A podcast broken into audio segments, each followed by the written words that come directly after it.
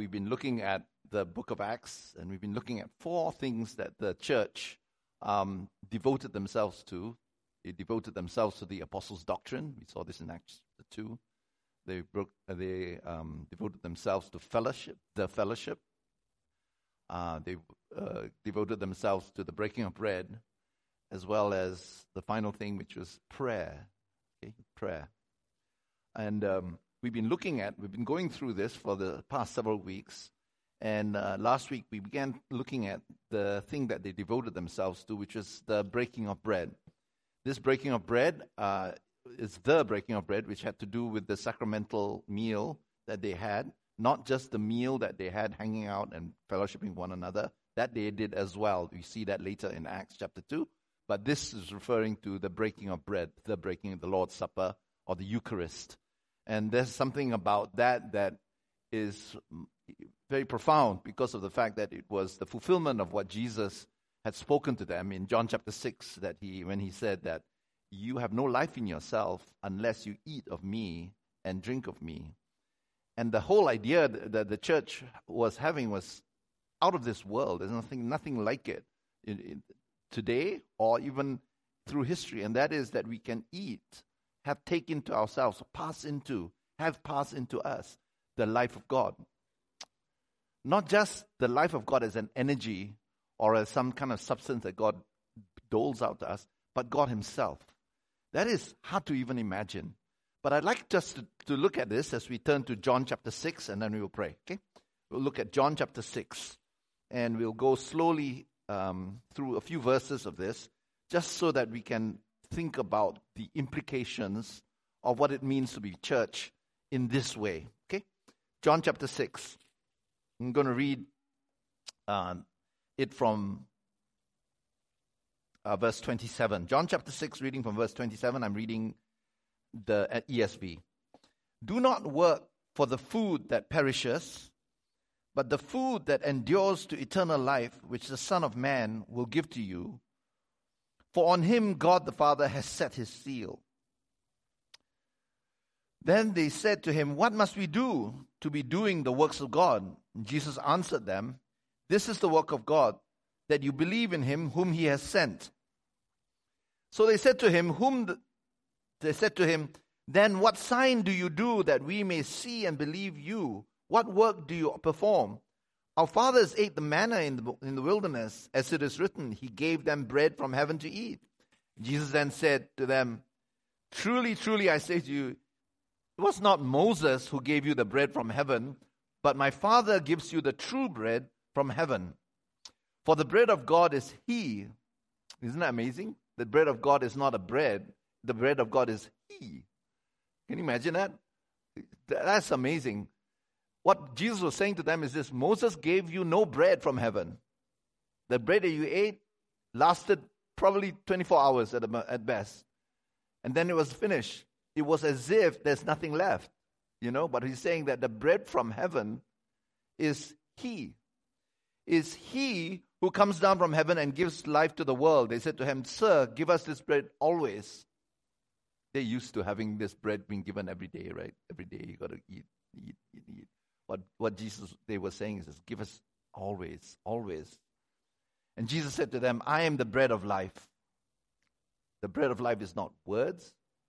The bread of life is not energies. It's not prayer ministry. It's not teaching. It's not preaching. It's not fellowship in and of itself. But the bread of life is Jesus Himself. By that time, the disciples' heads are already turning, they are ready to bust. Yeah? Whoever comes to me shall not hunger, and whoever believes in me shall never thirst, like those guys did in the wilderness. But I said to you that you have seen me, and yet do not believe. All that the Father gives me will come to me, and whoever comes to me I will never cast out, for I have come down from heaven, not to do my own will, but the will of him who sent me. But this is the will of him who sent me, that I should lose nothing of all that he has given me, but raise it up on the last day. For this is the will of my Father, that everyone who looks on the Son and believes in him should have eternal life, and I will raise him up on the last day. Verse 41, they start grumbling, the disciples start grumbling. They didn't actually accept this teaching. They didn't they had a problem with it. Even in verse uh, 61, Jesus saw that they were grumbling. The disciples were grumbling. But we're going to skip over a few verses and then we'll go to the next part. Verse 48 I am the bread of life. Your fathers ate the manna in the wilderness and they died. This is the bread that comes down from heaven so that one may eat of it and not die. I am the living bread that came down from heaven. If anyone eats of this bread, he will live forever, and the bread that I will give for the life of the world is my flesh. The Jews then disputed among themselves, saying, How can this man give us his flesh to eat? So Jesus said to them, Truly, truly, I say to you, unless you eat the flesh of the Son of Man and drink, his, drink his blood, you have no life in you. Whoever feeds on my flesh and drinks my blood has eternal life, and I will raise him up on the last day. For the flesh, for my flesh is true food, and my blood is true drink. Whoever feeds on my flesh and drinks my blood abides in me, and I in him. As the living Father sent me, and I live because of the Father, so whoever feeds on me, he will he also will live because of me. This is the bread that came down from heaven, not like the bread the fathers ate and died. Whoever feeds on this bread will live forever.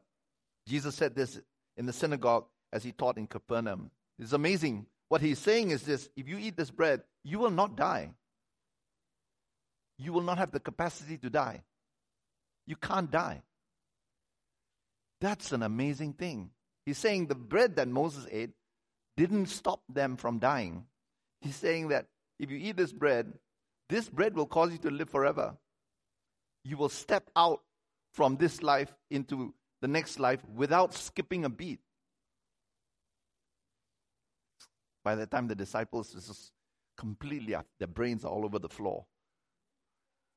So before that happens to us, let's pray. Lord, we welcome you to give us this bread. We ask you that you would cause us to have the life that lasts forever. We recognize that there are many things that don't last, and most things don't last. But you say you give to us the bread of life to such an extent that we will not die. We thank you for Eric who did not die, in one sense, in the true sense of the word. That when he passed away, when he died, he passed from life to life. And so we thank you, Lord, that this can be ours as well. And so we ask you that even we who remain in this earth wait upon you. We ask you that you would speak to us. And we ask you that somehow by a miracle, what transpires today will not merely be ourselves receiving words that are true, but that you will cause us to receive your life. Come, Holy Spirit. We welcome you. In Jesus' name, amen. Amen.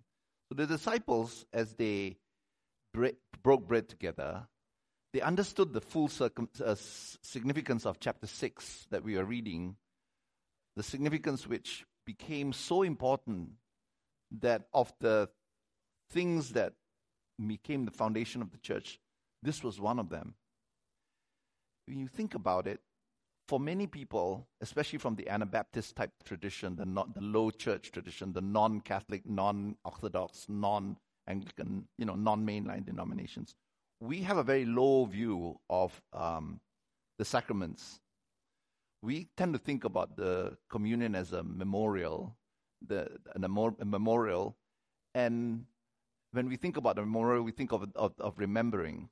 But sometimes we forget that memorial, as Cindy was speaking, involves substance, the substance of it, the substance of, of things, not just a memory, but the substance of it, the substance of Christ. When we remember, we bring into the present that which took place in the past so that it becomes real in the present. Yeah? So when we remember and we take the, the Lord's Supper, we have something that is actually very, very radical. Paul saw that the Corinthian church had missed out on that. And so when he said, and we mentioned this last Sunday, that some of you are weak, sick, and have even died when you should not have. You should not have. You have divisions, you have all these problems in church. What he's saying is this actually, that should not be happening for you. He's not saying that you shouldn't die or you shouldn't get sick. He said that there are many of you who are here who are sick because you didn't get the bread of life. Even though you came for communion and did all that, it was kind of trivialized, to you and you didn't get it. You, there's something you missed. And I believe that what God wants to speak to us today is about something more that the disciples were experiencing when the church was birthed and was, was inaugurated, more than just words and memories. And so you, you have to look at John chapter 6 and connect it with Acts chapter 2 so that Acts chapter 2 has more significance. Or we'll always trivialize the, the, the Lord's Supper. We'll always trivialize it. I come from the, the brethren background in which we just saw the Lord's Supper as a memory, kind of a sentimental memory. But what was constituting the church was more than just memories, more, more than sentiment. There was the power and presence of God that was in there. Now, I wonder whether some of us here are wondering, I don't quite get much out of this communion. I don't I don't see much out of this. I I know I'm it's very holy and we tend to be a bit more quiet then and we try to be kind of more reverential and and we don't you know, we don't play around with these things, but I don't see much out of that. It's like before besides being just quiet and holy and sober and all that, I don't quite get out of get anything out of it. If that is the case, I believe that the Lord has something for us today. Yeah? So let's look at chapter 6. He says, Do not work for the, um, for the food that perishes, verse 27, but for the food that endures to eternal life, which the Son of Man will give to you, for on him the God the Father has set his seal. So what God was saying is this, we work for all this kind of stuff that actually doesn't last forever. I can imagine if on the day that I die, there is nothing that I can take with me to the next moment. Is that? There's nothing I can take with me. I can't take my children with me, my family, my wife. I cannot take the church with me. I can't take any money with me. I cannot take my 401k. Uh, I can't take anything with me. Not, I cannot even take my achievements. I cannot even take my memories with me. I'm going to face that line in death in which everything perishes. Everything perishes. Even if the things that I do continue on this earth, as far as I'm concerned, they perish because I'm not there anymore to enjoy it. If my children go to medical school and if they, they become doctors and they save hundreds and thousands of lives, I it perishes with me because when I cross that line, I'm not there to, to enjoy that. Does that make sense? Have you ever thought about that? That on the day that you die, there's nothing left on earth for you. Even if there's a memorial, there is nothing left on earth for you. You step into. And yesterday we were looking at 2 Timothy chapter 4, and Paul says, I'm ready. My time has come. I'm going to be poured out. I give up my life. I fought everything. It's all done. It's all done. There is nothing of what I've done that I will bring into the next moment. The next breath that I have, if I ever get a, another breath, all that is over. And then he says, in the midst of that, he says, henceforth. Wow, henceforth. That means in the next moment, I've got stuff going on. I've got a crown of life. We were talking about that yesterday. But I wanna, I wanna, I wanna see this. Do not work for the food that perishes, but the food that endures to eternal life, which the Son of God will give you. For on him God the Father has set his seal. And then they said to him, What must we do that we will work the works of God? Now, what they were they were reminded of when he was speaking about was Ezekiel chapter 3, verse 3. And then later in Revelation chapter 10, that theme is continued. Ezekiel was told by God, Eat the scroll, right? Eat the scroll. And in Ezekiel ate the scroll, it tasted like honey. It tasted, tasted sweet to him. And when it came into him, it transformed him. So they understand that, right? They, they know enough of the, the, the prophets to understand what Jesus is speaking about. They know that he's intimating something of that. So they know that there is something about eating the Word of God that would cause the Word of God to transform them. And what Jesus is basically saying to them is this there is something supernatural, something not of this world, not of memory, not of words, not of art, not of, of anything like that, but which is of me that will come into you and that will transform you. And so they were saying, What must we do to work the works of God? Right? And Jesus said, This is the work of God, that you believe in me. That you believe in me.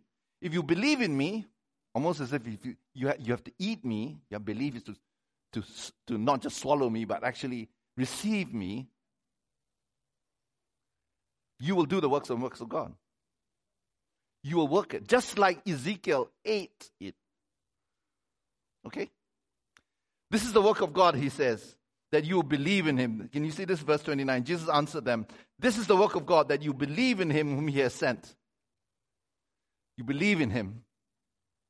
And when you believe in him, it becomes transforming to such an extent that you will work the miracles of God. What Jesus is saying is this I want you to eat the word of God to such an extent that you can see the results of the word, of eating the word of God.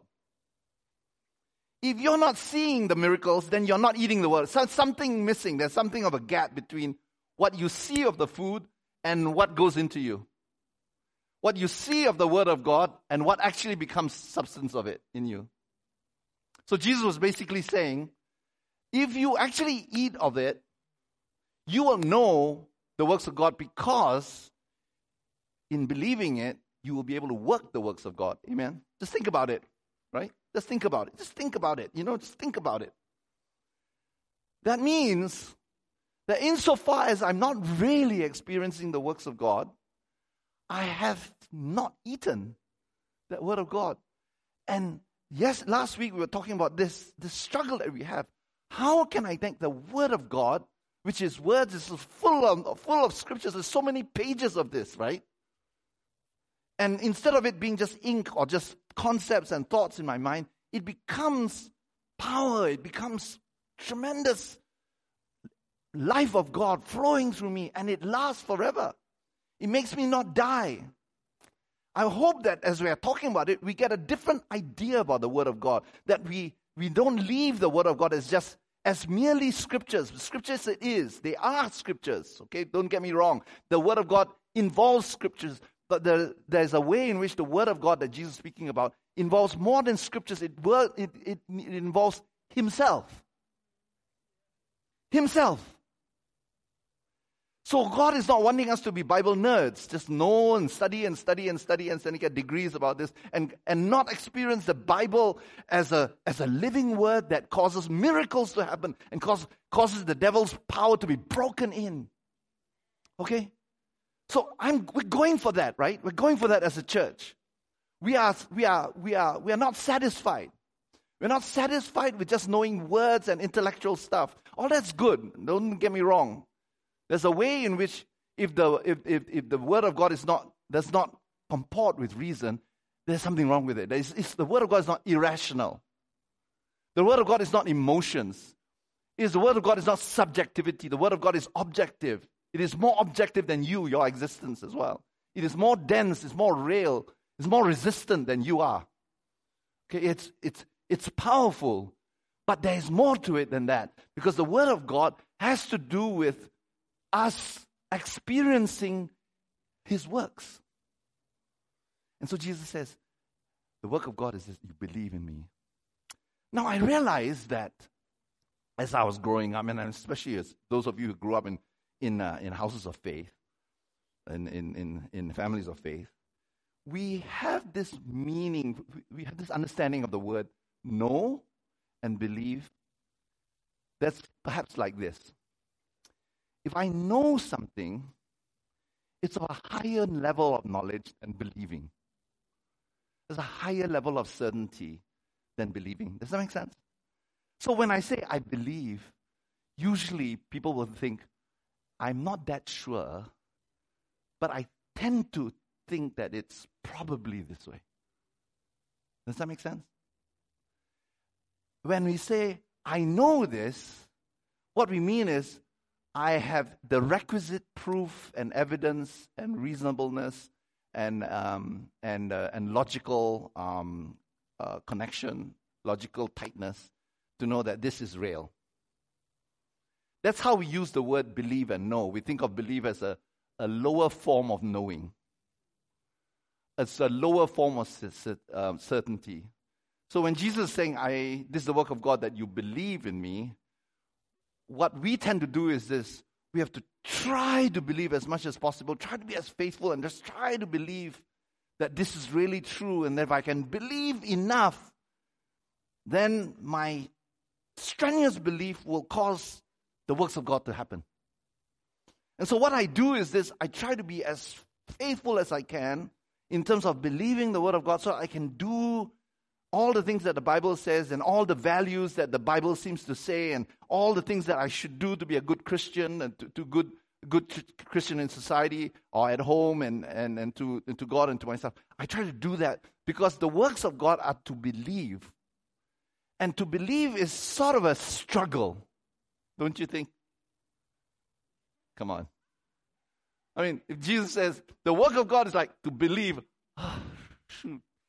Okay, I'm going to believe. Right? And so that's how we look at it. But if God says the work of God is to know, it may be a different matter. But we tend to think of know as something that is evidential. Yeah?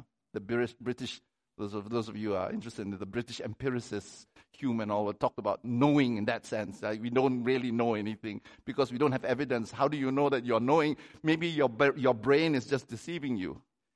All that you know, it just comes to the brain. What you receive is what comes in the brain, what you're reading off in the brain. And to put it uh, crudely. And, and so we tend to think of knowing in that way.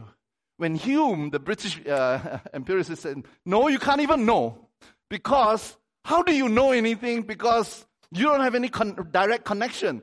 What you know, you think you know, is because your brain uh, registers it. But how do you know that your brain and your eyes are not just something that actually is receiving um, um, impressions and, uh, and, and, and data that's distorted? Right? So Descartes, Descartes also said, what, how, what, if, what if a demon is, is, is deceiving the whole world? How do I know? I have no final proof. So the British empiricists and, and Hume and all that said, You cannot know anything. Don't even bluff. Don't even try to kid me. Don't tell me that your science and, and, your, and, your, and your logic and all that can come to me. No, logic and all that. How do you not know that? How do you know that your logic is not distorted? Okay? So there goes knowing. Belief is not that much better. Huh, what are we in? We are in trouble. We can't even eat anything nowadays. but what Jesus was say, saying by believing and knowing is completely different from our understanding. What he says, the work of God is to believe, but when, when he says believe, he means to be completely con- convinced of something. That convincing, and I, I'm sure some of you know this word, is apodictic. Yeah? Apodictic means it's so certain, it's so convicting, it's so sure that it's more than proof. It's more than it's not than, more than believing in a subjective subjective way. When Jesus means, when Jesus says is to believe, what he's saying is that you have been compelled. And you cannot believe anything else. Something came to you that you could not generate for yourself that forced you into it. It's the, and it's the word apodeixis, in which when you believe, you didn't even try to believe. Belief came to you, it pounced upon you, it gobbled you up, and you had no, no, no, no recourse but to say, I succumb to this. It is possible for you to have no proof about something, but to be apodictic about it or to be believing. So that your believing is greater than, not, than proof. Is it possible? Of course, it's possible. We're constantly experiencing that under the pressure of the Holy Spirit because the Holy Spirit, what He does is this He takes the Word of God and He makes it a conviction. Unless that actually happens, we're just trying to believe in that old sense. And then we're trying to, to, trying to find ways in which we can prove that it's true. But that's all in the realm of the mind. The apodeixis that, that, that, that Paul talks about is the belief that comes when the Holy Spirit for, compels you, compels you to believe that to such an extent that you find yourself doing things that you in your natural self would not have done because in the natural mind you would have been making all the calculations all the time. So when Jesus is talking about the work of God, work of God, believing requires the work of God. If you don't, you may be convinced intellectually about something, but you still don't believe in that Jesus sense. Because the believing that comes from this apodeixis, this, this belief given to you, it's been put upon you, is something that the Holy Spirit only can do. Okay? So when he says, when you eat and drink of the, the blood and the body of Jesus, Jesus, you are actually receiving me. You're not receiving facts. You're not receiving um, proofs or, or evidence or true statements. You're not receiving propositions. You are receiving me. Okay? So you must be thinking about receiving me, not just receiving the idea. No matter how radical, no matter how fantastic, no matter how clever it is, no matter how revelatory it is, no matter how prophetic it, prophetic it is, you have to be receiving not the prophecy, not the revelation, not the scriptures only, but you have to be receiving me. I am the bread of life. The prophecy is not the bread of life. The gift of the Spirit is not necessarily the bread of life until we are receiving Him. Because when He comes in, He will put faith and put conviction in us. Okay? All right, now, you must be thinking, yeah, but how do you do this? Yeah, how does this actually happen? Oh, now you're making it harder. You're raising the bar. It was already high enough. Before Jesus says, believe in me, believe me, I can try, try, try, try. But now you're saying, another level, forget it. No, actually, it requires God come in. And God's rem- more reliable than my ability to believe. So let's have a look at this, okay? Let's keep, keep moving. Do not work for the, work, the food that re- perishes, but the food that endures to eternal life, which the Son of Man will give to you. They asked him, uh, What must we do that we, we do the works of God? And Jesus says that you believe, this is the work of God. Verse 29 that you believe in him whom he has sent. And so he said to him, Then what sign do you that do that we may see and believe you? What work do you perform?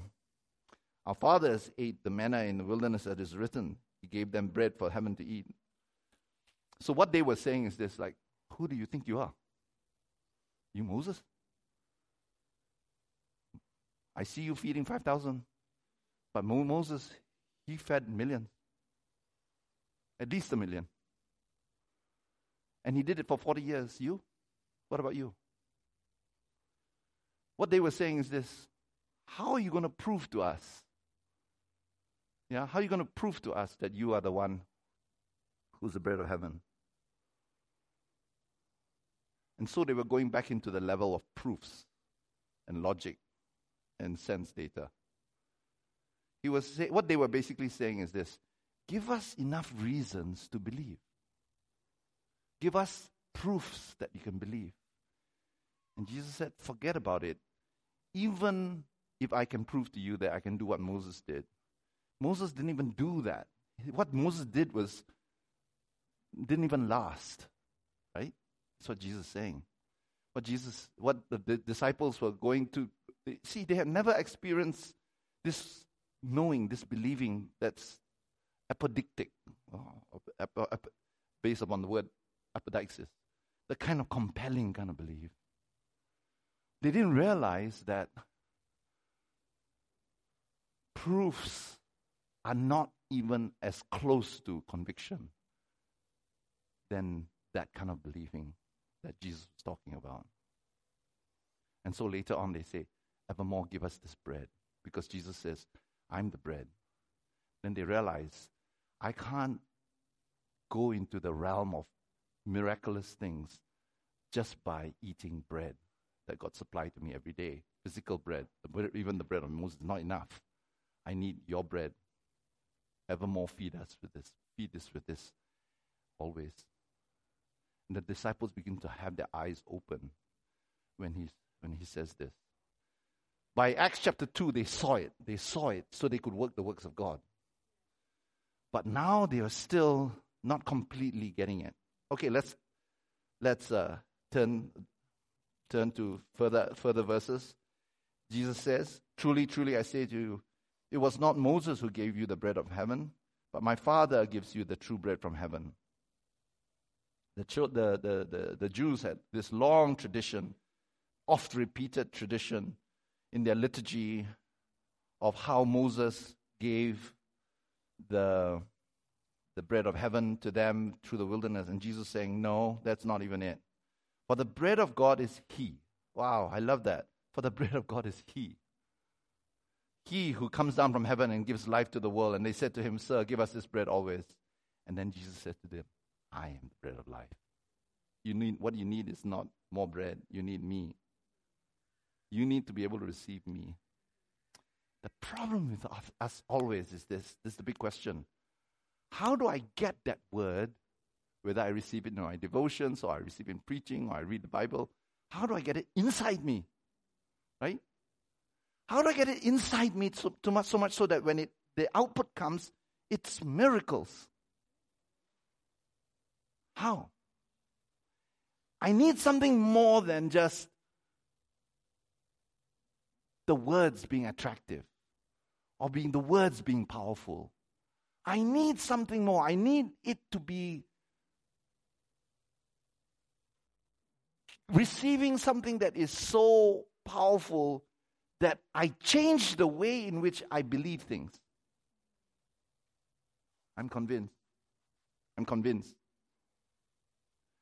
The reason why I'm belaboring this point is that I find that many Christians receive words, hear the word, receive preaching, receive the word in the form of whether very artful um, um, enactments of scripture or elaborate and eloquent exposition of scripture or preaching.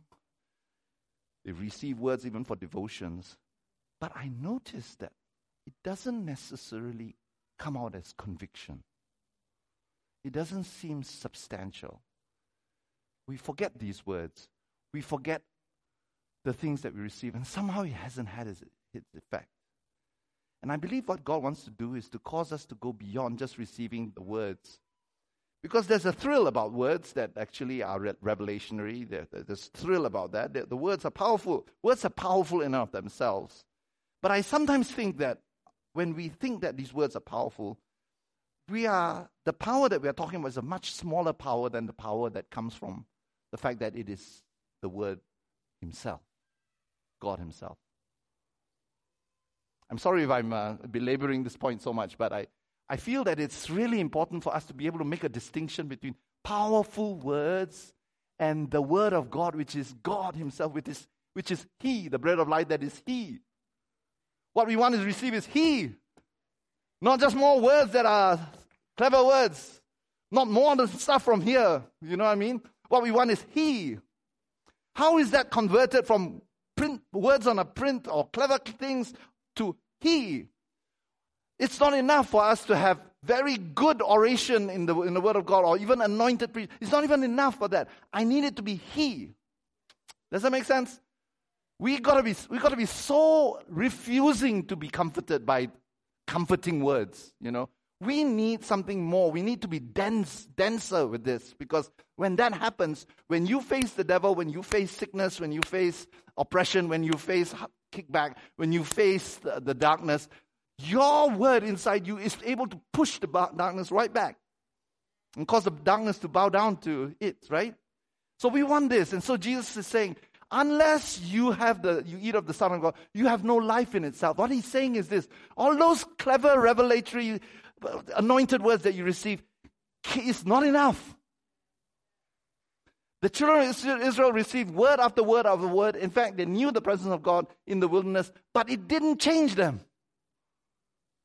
So, what I want to say is this if we believe that the four things uh, that the church was supposed to be devoted to included the, the, the, breaking of bread, we are talking about something really much more powerful than, than, than we have been, we've been thinking up to now. There is something really more there than what we can imagine. And so I, I feel that there's something that we need to do. I need these words to be more than just words. I need something more. And so what Jesus was, was begins to tell, tell them is very, very powerful. I am the bread of life, verse 35. Whoever comes to me shall not hunger, and he who believes me, in me shall never thirst. But I said to you that you have seen me, and we do not believe. All that the Father gives me will come to me, and whoever comes to me I will never cast out. Verse 40, 48.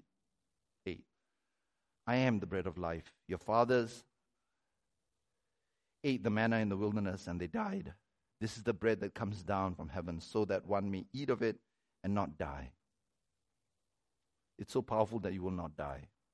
I am the living bread that came down from heaven. If anyone eats of this bread, he will live forever. And the bread that I will give for that life is my flesh.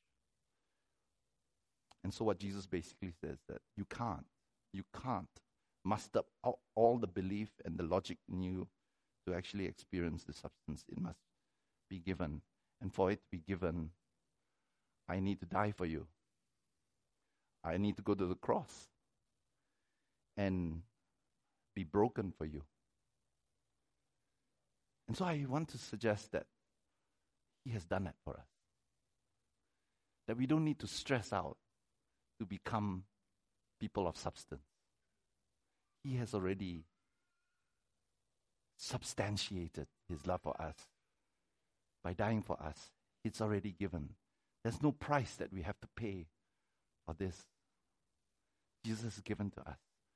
But what we have to do is to not be satisfied that we understand the Bible just like that, or we have good thoughts about it. What we have to do is to receive Him and eat of Him. Let me just take you on, a, on an aside because uh, it may be instructive. Many of you know Proverbs chapter 22, verse 6. I'm just going to read this. Proverbs 22, verse 6.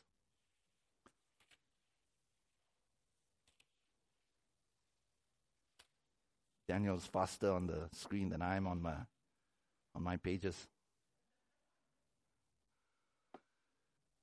Train up a child in the way that he would go. Train up a child in the way that he should go. Even when he is old, he will not depart from it. Train up a child in the way that he should go. Even when he is old, he will not depart from it. What he's basically saying is that the, the, the, the, prophet, the, the, the, the preacher is saying is that if you train up a child, you can do it in such a way that when the child is old, he will stick with it. The way is the Hebrew word derek, which, which has to do with the pathway, the, the, the groove that that person is on, you know? The, the, the groove that on. The word train up, though, is very interesting because it, it is the word kanak, okay, kanak, which means to masticate or to chew your food until it's broken down, and you take that food and you put it in the child's mouth. So the food needs to be broken down. Broken down. It's the way, it, it means actually literally to rub it into the palate, rub the oil or rub whatever you're rubbing into the baby's palate, right? You rub it into it, into the bed, until the, the baby has a feel for it. Until it's, it's before the baby even takes a road, takes the path, at the entrance of the path, you, you rub it in. It's a Semitic word that also implies the practice of the, the mother or the or usually it's the mother she rubs the dates you know dates right i don't mean calendar dates but dates that are sweet and nice to eat rub the dates into the palate rub them into the before the baby sucks anything it also refers to the practice of rubbing olive oil upon the baby's tongue also breaking down the food I know it's gross to many of us, you know. The, the mother just eats it, and all the food gets all broken down, and then she feeds that. The train, kanak, has to do with breaking it down, okay? Breaking it down so much so that the baby gets accustomed to that feel, that taste. And so that the taste of the baby is, is, is, is, is, is, is attuned to dates You'll never find a baby who doesn't like dates because of that. Because it's been rubbed into it, uh, rubbed into him or her. Does that make sense? You rub into it until when the baby grows up, said, even when he's old, he will not depart from it. That baby will have that taste in their mouth. To hear from God and to receive from God is, is to actually to train. The train is to actually hear the food oh, sorry, not hear the food, taste the food, to have it rubbed into you again and again and again and again and again until it's, it's, it's, it's absorbed. It's absorbed into the, into the mouth. And I want to say that for us, those of us who are parents, the Lord actually has it for our children to be able to hear the voice of God. What's happening is that this training, the kanak, is training the instincts of the child so that they can hear from God. They hear it not by going into that proof thing that we were talking about, that proof of knowledge and, and knowing that's in the head, but it is it comes by habitual rubbing in, rubbing in. Rubbing in is also important for us because as we do our devotions, we hear from God. What we need to do is to hear and hear and hear and hear and rub it in and ask the Lord, What are you speaking to me? Yeah. Why is this possible and what has been preventing me from experiencing this. I have to rub it in, right? Rub it in. Unless I can answer the question, why is it this word did not become real to me? And what's preventing me from that? I won't be able to have it rubbed in. The resistance, the resistance to this will, uh, will keep it locked for me. So that the word of God is still locked. But God has given to us, Jesus has given us the keys to the kingdom. We can unlock it. So, what I see of Kanak is that there's an unlocking of the food, the unlocking of the essential goodness of the food that needs to be broken down. It has to be rubbed in. That is why it takes time to hear from God. You have to wait for it. And when you're waiting for it, you have to be surrounded by it. Today, in, during the worship, it was great because we, we, uh, we, we were talking about the fact that light is flowing. Light is flowing. Light has information, has all this, it has the, the, the energy of God, the, the, the, the power of God is flowing in. We can't see it, but it's still flowing in. When you do your devotions, it's flowing in. Does that make sense? It's streaming in. The fact that you can't interpret it, you don't have a decoder yet, is not the problem, not the issue. Just because you don't, you haven't decoded these, these wavelengths and all the information in the, in the light, does not mean that He's not speaking to you. What do we say? Oh, the Lord hasn't spoken to me. He doesn't speak to me, right? No, He's actually speaking to you, but your, your, your intelligence of slightly lower level. And because of that, even though it's streaming in, you can't get it, right? But you just wait until it's rubbed into you. Okay? Until it's masticated and you chew and chew and chew and chew. it will not come to you by any one of your efforts. You only have to stay there and soak in it. And if you do, keep your eyes as much as Him, just asking the Lord, Lord, give me the key. What is it that prevents me from experiencing this great thing that I can do, I can have from you? And then you ask another question, which is, what are you releasing? What are you releasing to me? You wait there. You can't come up with an answer. the idea is not to actually try to figure it out ourselves. When we try to figure it out ourselves and to try to, to figure out what the, the Lord is speaking to us, we call this solipsism. S O L I P S I S I M. S M. Solipsism. It's almost like talking to yourself, thinking to yourself. It's a closed system. I'm just talking to myself, I'm trying to think it out. But what we have is an open system in which we're not just talking to ourselves, trying to figure out how to apply the word of God or to be or to be faithful to the word. We are opening ourselves to God, and God is streaming in light into your quiet time. You have to wait for Him. If you don't wait for Him, you will be solipsistic. That means you will come to your own answers and you will unlock the door, the, the door yourself, the lock yourself, and you will get nothing else. Amen? And so when Jesus is speaking about this fact, he's talking about, among other things, right? The, the waiting on him. And what happens is as we wait upon him, we begin to experience the noisy waters begin to calm down. Have you been there when that happened? Or, if, or has it always been choppy for you?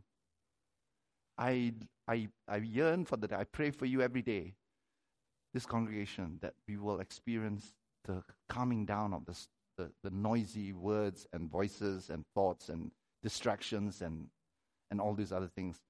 If you wait upon Him, He will calm the storm. He will be the bread of life.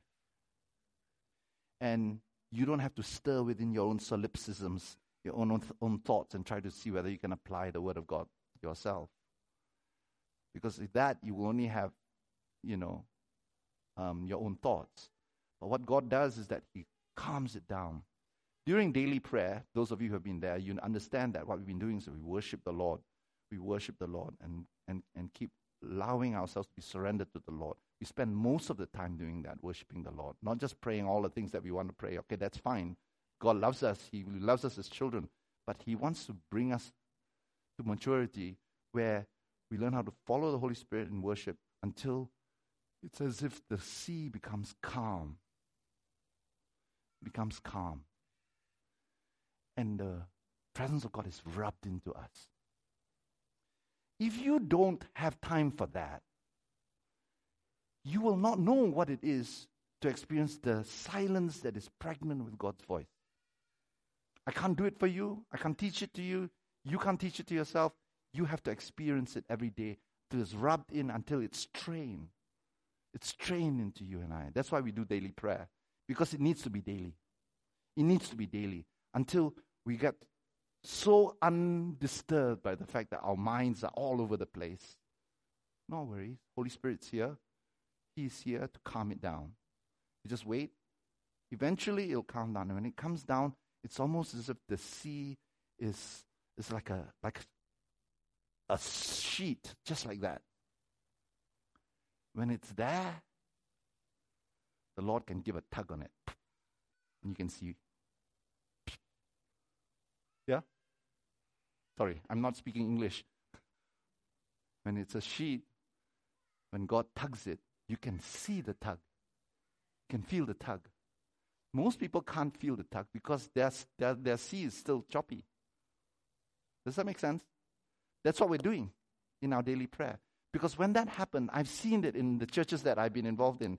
When, when my church, as a corporate body, experiences that, and we are seeing this now, suddenly, after being quiet for a while, everybody's speaking out the prayer of faith because the prayer of faith of conviction is jumping up like dolphins over the over the horizon of the sea. It's just jumping up and jumping up. People praying these things because they are things that came not from themselves, from God.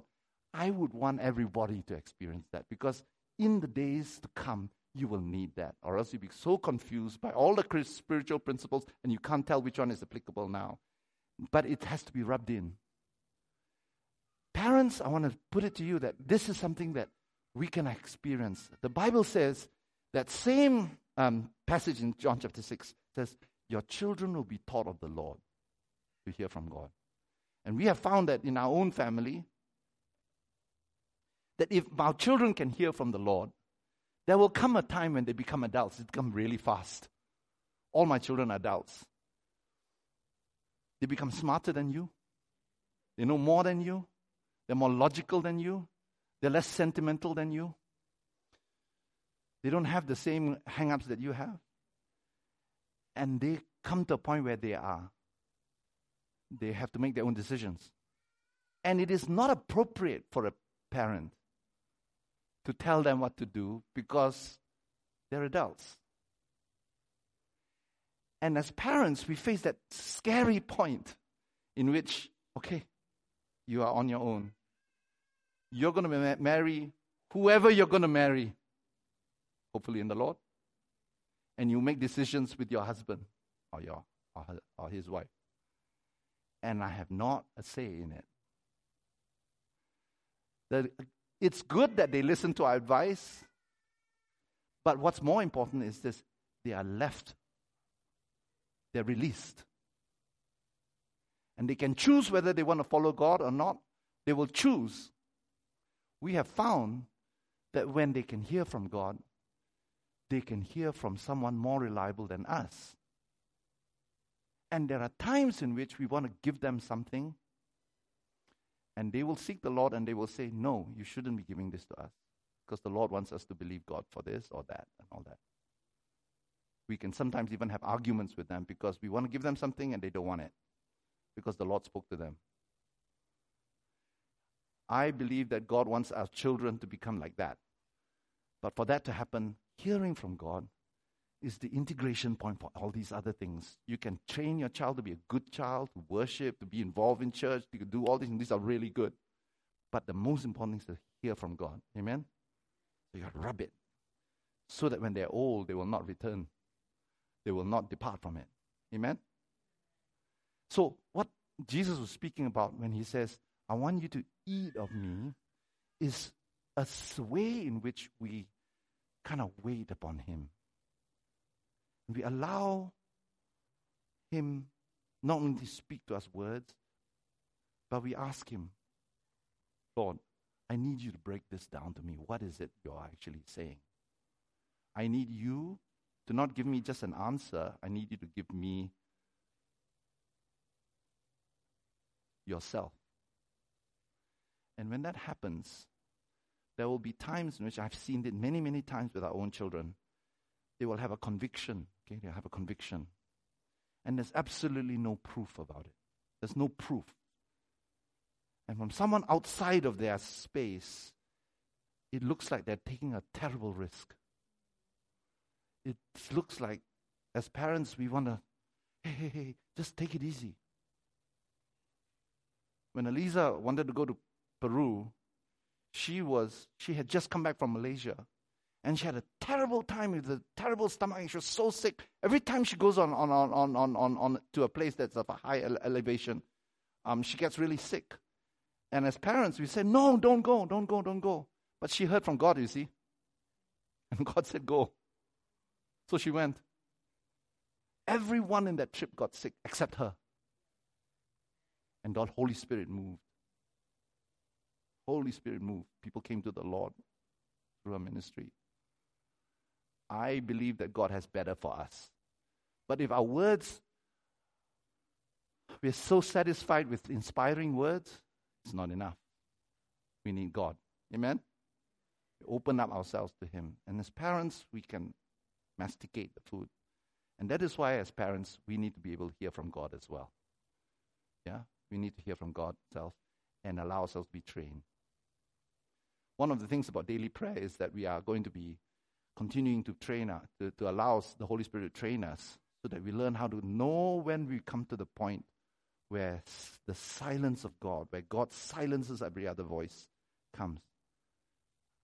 I would love for all of us to be able to meet there.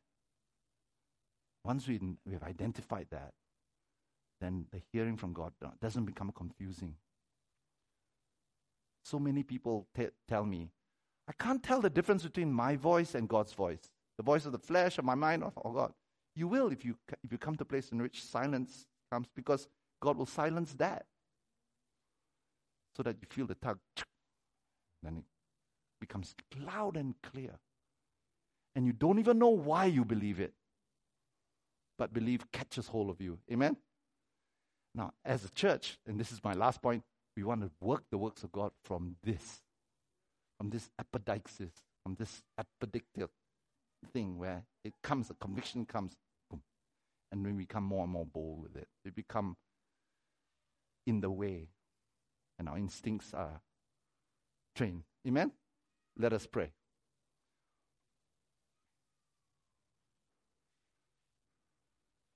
I believe that we all have a hunger for Him.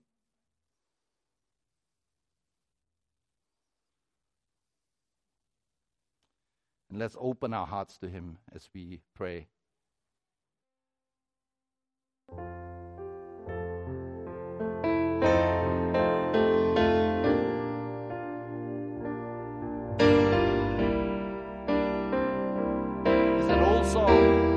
Sing together.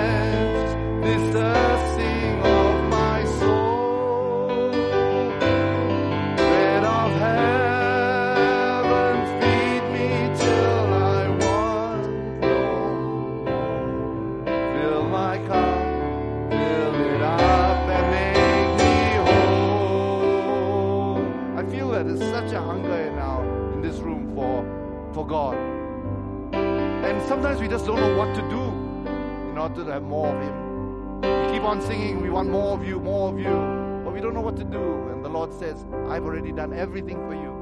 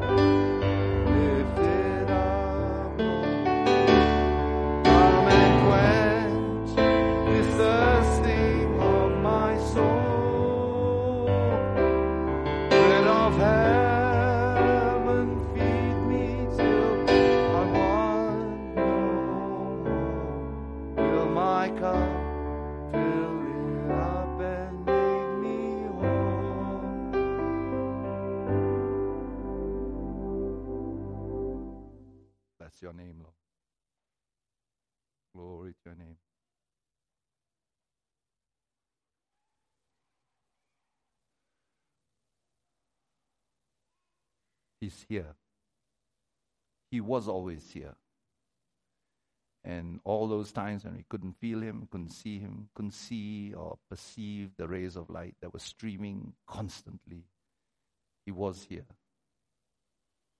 He was more here than we were. But spiritual things sometimes take time.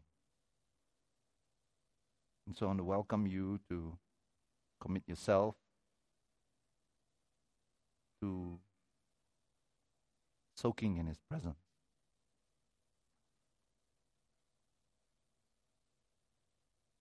Thank you, Lord. We bless your name, Lord.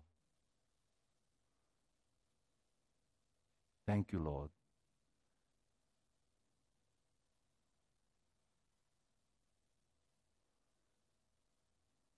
That when you put your word in us, and there comes a time when we are so old that we can't remember, it'll still be there.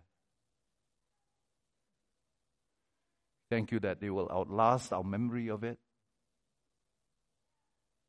our understanding of it, and it will join us henceforth beyond the grave. We thank you that you have so much more for us, for our children. And so you are, we ask you that you would rub it into us right now. We avail ourselves to that rubbing in as we wait on you. We commit our time to you. In Jesus' name, amen.